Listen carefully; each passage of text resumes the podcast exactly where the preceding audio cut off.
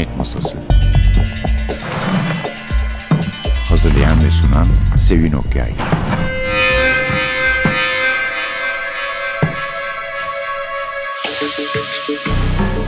Merhaba. NTV Radyo'nun Cinayet Masası programına hoş geldiniz. Efendim yani beğenmiştik saymazsanız dayanamayıp bir kere daha söyleyeceğim. Ödülümüzü aldık. Türkiye Gazeteciler Cemiyeti Gazetecilik Başarı Ödülü radyo programı olarak Cinayet Masası aldı. Bu yaklaşık 18 yıl içinde birlikte olduğumuz, bize yardım eden programı başlatan Barbaros Devecioğlu, bunca yıldır birlikte olduğumuz program müdürümüz Safiye, 10 yıldır program eşi olarak çalıştığımız Atilla Özdal, bir tek onu çeke çeke götürebildik zaten törene. Ve elbette Suha Çalkivik, o emsalsiz sesiyle Suha hocamız, bize elbette dinleyicilerimiz, takipçilerimiz bunca yıldır bizi severek, sadakatle izlediğiniz için çok çok teşekkür ederiz. Onun için bugün size bir konuk getirdik. Yani konuklu bir gün olsun bari diye. Şaka ediyorum. Konuğumuz daha önce de gelmişti. Böyle Çok oldu ama değil mi? Çünkü Mürür zamanda mı geldin acaba sen? İkinci kitaptan sonra demek ki en azından bir 5 yıl olmuş Evet, minimum. evet, evet. Galiba Mürür zamandan sonra geldin. Çünkü ben sanıyorum ki senin iki kitabını aynı anda gördüm. O toplantı. Evet, bir Kavis tanıştık. yayınlarının bir etkinliğiydi. Evet, o zaman ilk kitap Kavis yayınlarından çıktı. Doğru diyorsunuz. Programı iki kitap için yapmıştık zaten. Evet, iki kitap evet. hakkında da konuşmuştuk. Evet. Mehmet Cemil karakteri üzerine. Efendim Suat Duman avukat aslında Ardahanlısın değil mi? Evet, abi. bir yerde her sadece Kars yazıyordu acaba dedim hani. Ya biz doğduğumuzda Kars ve Ardahan birdi. Kars Birdi, diye geçiyordu. 90'ların ortasında galiba Ardahan il oldu. Ha, Biz de Ardahan'da kaldık. İkisi de uyar bana. Kars'la Ardahan'la. İkisi de doğru yani. Ama çocukluğunda eğitim hayatında Ankara'da. Bütün yani çocukluğumdan hatırladığım her şey Ankara. İlk gençlik Ankara. Mezuniyet, üniversiteyi bitirene kadar hep Ankara. O yüzden Ankaralıyım dersek hadi çok da yanlış olmaz. Ankaralı evet belki demek daha doğru. Zaten kitaplardan da belli oluyor. Şöyle bir şey vardı beni o zamanlar çok ilgilendiren bana cazip gelen kahraman çok cazip gelmişti. Çünkü yani dedektiflik yapıp muamma çözmekle bulmaca çözmek arasında bir yerde kalmış gibiydi sanki. Çok duygulu da birisiydi. Her kitapta aşık oluyordu. Mehmet Cemil. Evet, evet. Mehmet Cemil'i çok seviyoruz. Senin var mı şeyin parçaların hiç Mehmet Cemil'de?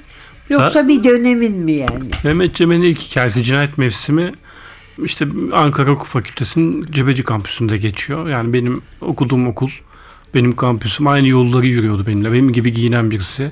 Ya benden izler çok taşıyor ama tabii kurgusal bir hikaye son tahlilde. Ama en kolayı buydu diye. Beni zaten yazarla yazmaya ilk adım atıyorsun. En yakından en bildiğin şeyi yazıyorsun ister istemez. Yani ben Birazcık bütün yazarlarda oluyor bu sanıyorum yani. En azından izler taşıyor. Çünkü şeyi bulmaya kadar hani nasıl yazacağını, neyi yazacağını aslında yazma bir arama aslında bulma değil. En yakınından başlıyorsun tespit etmeye, görmeye. O yüzden Mehmet Cemil izler taşıyor yani benden.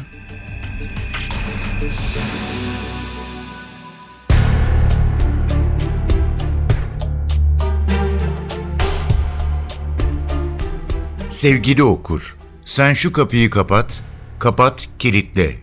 Sinan kapıyı kapatıp kilitledi.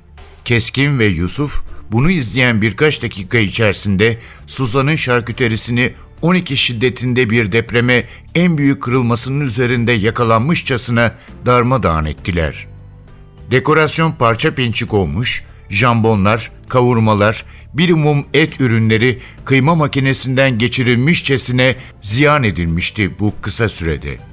Süt ürünleri ortalığa saçılmış, yağlar kaymaklar zemine sıvanmıştı. Hindi bedenleri havada uçuşuyor, domuz bacakları duvarları dövüyordu. Tavukların ve kuzuların üzerinden bal akıyordu şimdi. Cevizler, bademler, kaz ciğerleri yumurta sarısıyla karışmıştı. Patlayan un çuvalları manzarayı tamamlıyordu. Bu kadar karışmışken pişirilse pişerdi hani. sıcak kahvaltılıklar vaat eden büyük bir kaos vardı Suzan Hanım evreninde. Az önceki panayır görüntüsü gitmişti bile. Örgü sepetler tutuşmuştu. Dükkanın uzak köşelerinden dumanlar yükseliyordu. Ağır silahlarla dövülmüş, yıkık bir kent duruyordu yerinde şimdi. Suzan'ın yeri diye bir şey kalmamıştı. Çıplak gözle görebileceğiniz en güzel şarküteri, ibret olsun diye vurulan Guernica gibi ihanete uğramış İzmir şehri gibi yakılıp yıkılmıştı. Adamların ikisi de nefes nefeseydi. Biraz soluklandıktan sonra keskin, Suzan Hanım sen bu çocukların sanatına neden engel oluyorsun diye sordu. Suzan'ın konuşacak hali kalmamıştı. Kadın yaşadığı travmanın etkisiyle konuşma yetisini büsbütün yitirmiş bile olabilirdi. Çocuklar iki saat çalıp söylese dükkanının karşısında kime ne zararı var? Polisi zabıtayı, iti köpeği neden salıyorsun her seferinde çocukların üzerine? Nereye gitsin bu çocuklar? Tuzla'ya mı gitsin? Tersanede mi çalıp söylesinler? Senden ricamız bu çocukların sanatına bundan sonra karışmayacaksın. Anladın? Suzan gayet iyi anlamıştı. Sırası gelince onun da edecek iki çift lafı olacaktı.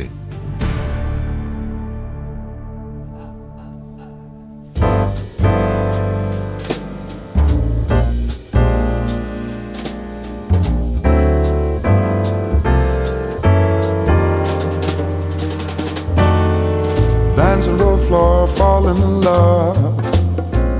Enjoy your life so joyful. Come shine, water or wine.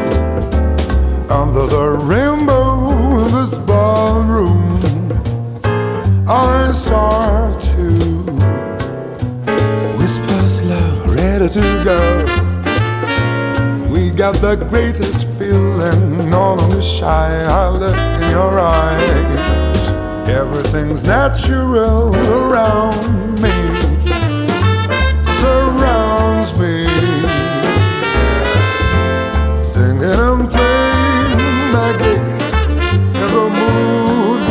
cufflinks. You look fabulous tonight. Singing and playing my gig, and I'm feeling proud. Dancing the floor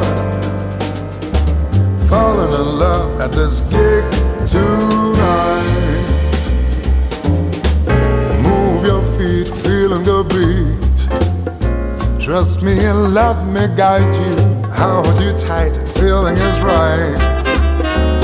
Under the rainbow in this ballroom, I start to sing and play my gig in the mood with my cufflinks. You look fabulous tonight.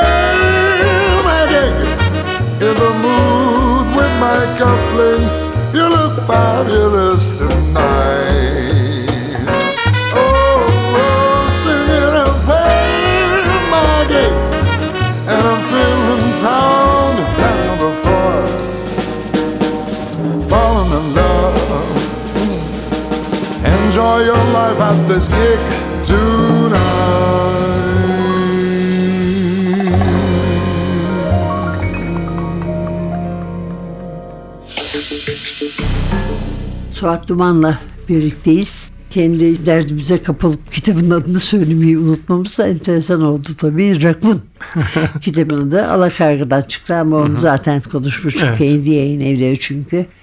Şimdi de ikinci kitaptan biraz söz edelim istiyorum. Çünkü hakikaten çok güzel kitaptır. Yani Ömer Türkeş'in müthiş bir övgü yazdığını hatırlıyor gibiyim yani. Hatırlıyorum değil mi? Şeyi mi? Çok Mü- beğenmiş. Mühür zamanı mı Mühür diyorsun? zaman cinayeti. Evet, evet. Ben de yazsam böyle bir şey yazardım. Çünkü o da siyasi. Politik Polisiye seviyor, evet. Ya Türkiye'de fazla yazılmıyor politik polisiye. O yüzden de sanırım Ömer abinin de dikkatini çekmişti. Bir de hani yani bir yarayan kana adaletin çok geç tecelli etmesi Türkiye'de. Mühür zaman cinayetlerin hikayesini Cumhuriyet Gazetesi'ndeki bir haberden esinlenmiştim. Dava düşüyor 24 yılın sonunda ve ailesi 24 yıl boyunca sabırla adalet yerini bulsun diye bütün duruşmaları takip etmiş bir aile. Her duruşmaya gelmişler ve beklemişler sadece. Bu büyük bir sabır. Bir yandan da adalet olan inancı her şeye rağmen gösteriyor ve bu inancın karşılıksızlığı 24 yıl sonra. Bu beni etkilemişti, çarpmıştı o ailenin o büyük sabrı. Mühür zaman cinayetleri o sabrı gösterip ondan sonra patlayan bir hikayeyi Evet. anlatıyordu. Yine Mehmet Cemil hikayesiydi. Hani Yine e, Mehmet o Cemil. ilk kitaptaki gibi. Kendi hastanede olduğu buydu değil mi? Evet evet kendi. Beş gün yatmış. Yatıyor ve hikayeyi anımsıyordu ondan sonra. Evet, kurgusu öyleydi yani. Tabii bunda dönemin de şey olmuştur değil mi etkisi? Yani hem hikaye... Yani bu 60'ların başında mı başlıyordu bu İki, olay? iki hikayeyi birden anlatıyor. Birisi Ha. 80 öncesine ait Ha, bir hikaye. 80 öncesi. Birisi de hani günümüzde geçen. Ha, o, o hikayenin bugüne yansıyan şeylerin hani tezahürleri birleştirip yazmıştım. Uzun zaman aralığını işleyen bir hikayeydi yani. İşte 30 yıllık bir Evet, mesafeyi evet, anlatıyordu yani. Evet. Böyle işte biz giderken güzel güzel duygusal çalışmayı da pek sevmeyen açıkçası değil mi? Yani ben şöyle bir şey hatırlıyorum buna. Beni aradı diyor avukat da Zeki Bey aramıyor muydu neydi mı sonra arıyordu yani öyle. Hemen koşup giden bir arkadaş değil fakat bu işlerle hiç de ilgilenmiş. Mehmet Cemil muammayı seviyor ama bulaşamıyor. Tam aslında onun onun harcı da değil. Aslında o dünyanın insanı da değil. Bir yandan da geri duramıyor yani. Kafası da öyle işliyor çünkü. Macerayı çok seviyor ama seyretmeyi seviyor belki onu sadece. Onu yakından dolaşmayı seviyor. Fakat o orada dolaşırken muamma çözülüyor. Hani kendi aleminde birisi ama gelip e, macera ve muamma onu buluyor yani. Hemen şöyle bir lafını eledim dünyanın leşlerinin. Son bölümde ondan bir parça ve rakundan söz ederiz tabii. Dünyanın Leşleri ilk iki kitaptan çok farklı bir dil, atmosfer vesaire işçilik istedi benden. Hikayesi onu gerektiriyordu çünkü. O Rakun'daki dilin bir hazırlığını yaptım Dünyanın Leşlerinde. Hani tarz olarak da üstü her şeyiyle bir hazırlıktı. Tabii benziyorlar zaten hani aynı tarzda. Evet o aynı üslubu koruyup yeni ve daha kompleks bir hikaye yazmaya çalıştım Rakun'da. Daha çok karakter, daha çok hikaye vesaire.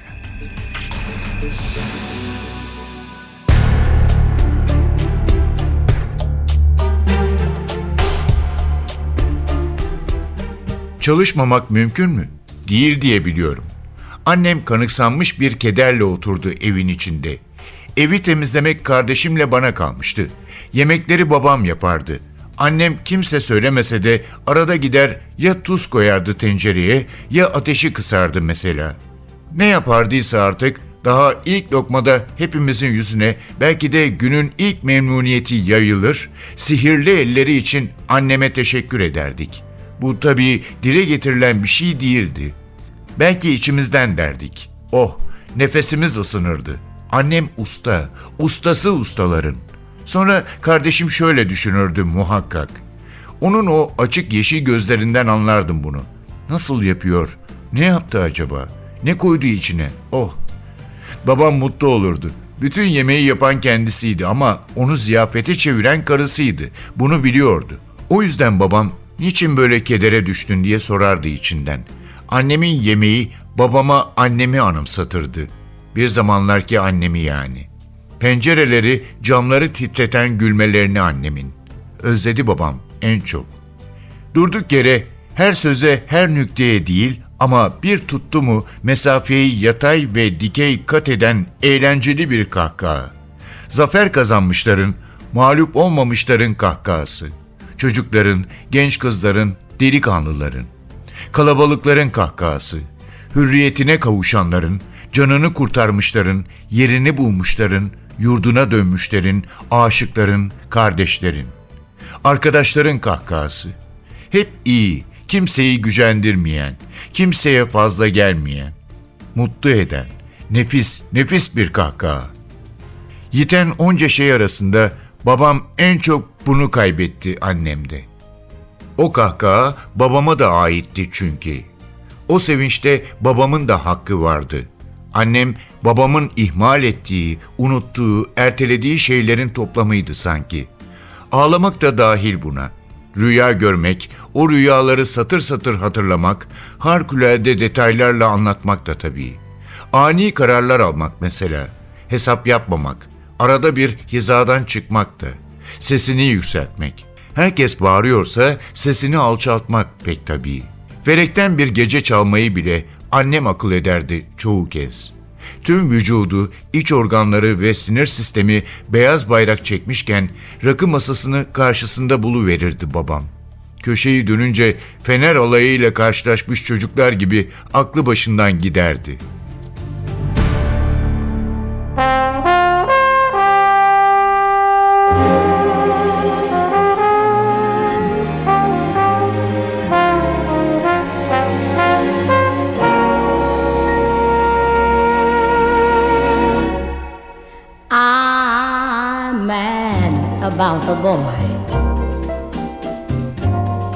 I know it's stupid to be mad about the boy.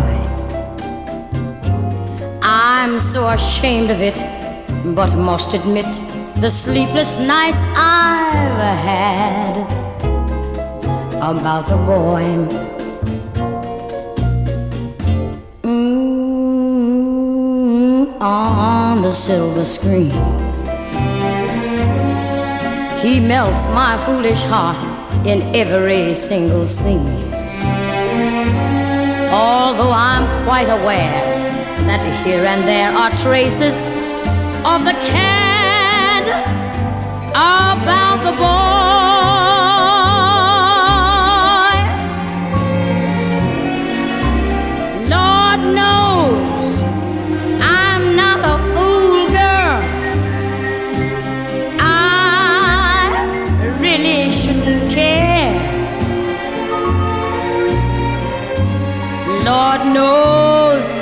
Not a schoolgirl who's in the flurry of her first affair. Will it ever cloy? This odd diversity of misery and joy. I'm feeling quite insane and young again, and all because I'm mad about the boy.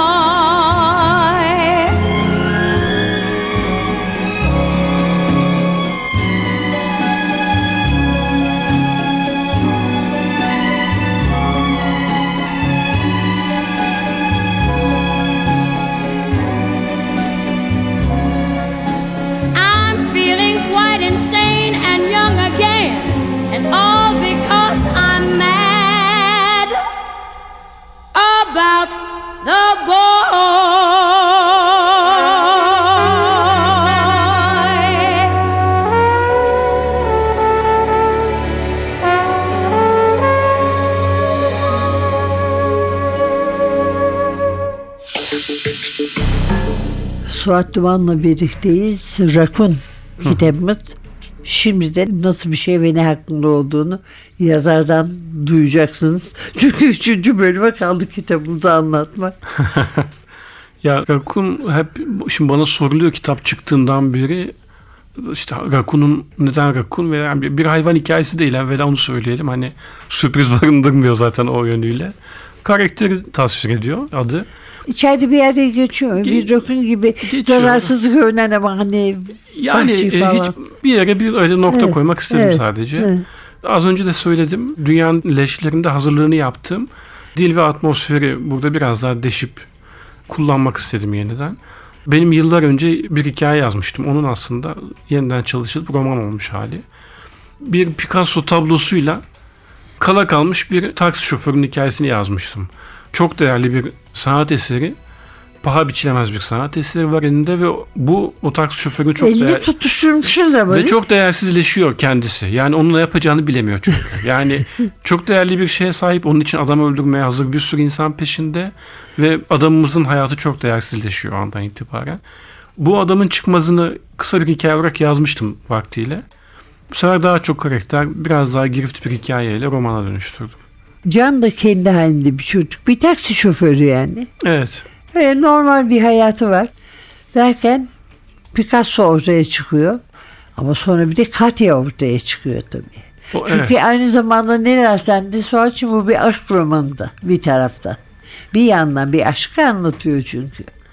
Ya evet aşk Normalde yapmayacağı şeyleri yapıyor Can. yanlış hatırlamıyorsam Marquez'in bir romanında geçiyor. İlk görüşte aşka inanır mısın diyor bir karakter. Öbürü de imkansız olan öbür türlüsüdür zaten diyor.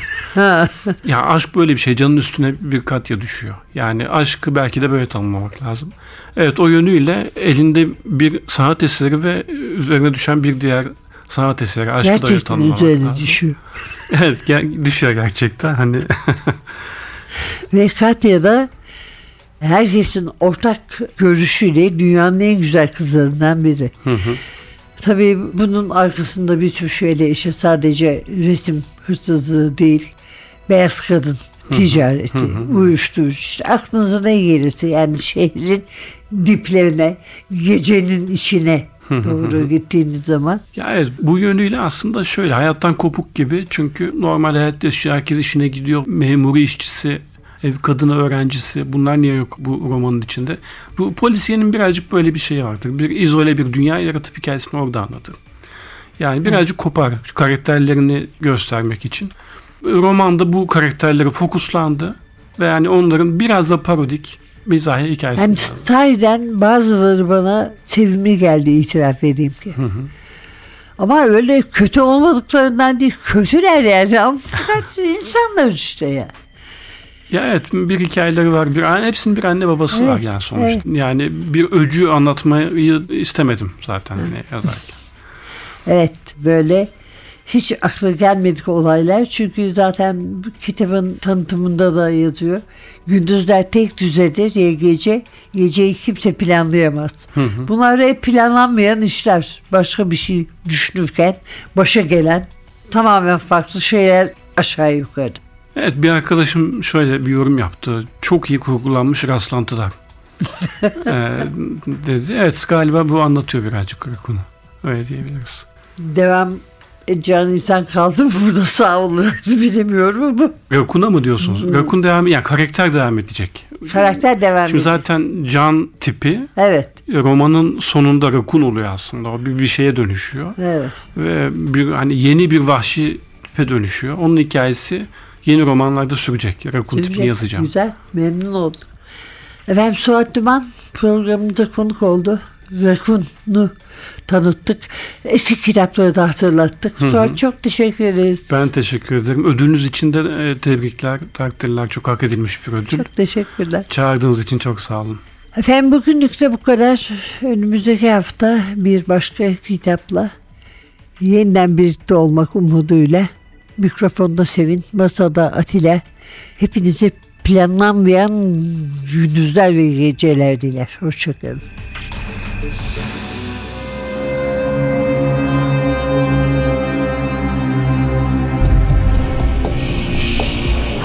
Cinayet Masası Hazırlayan ve sunan Sevin Okyay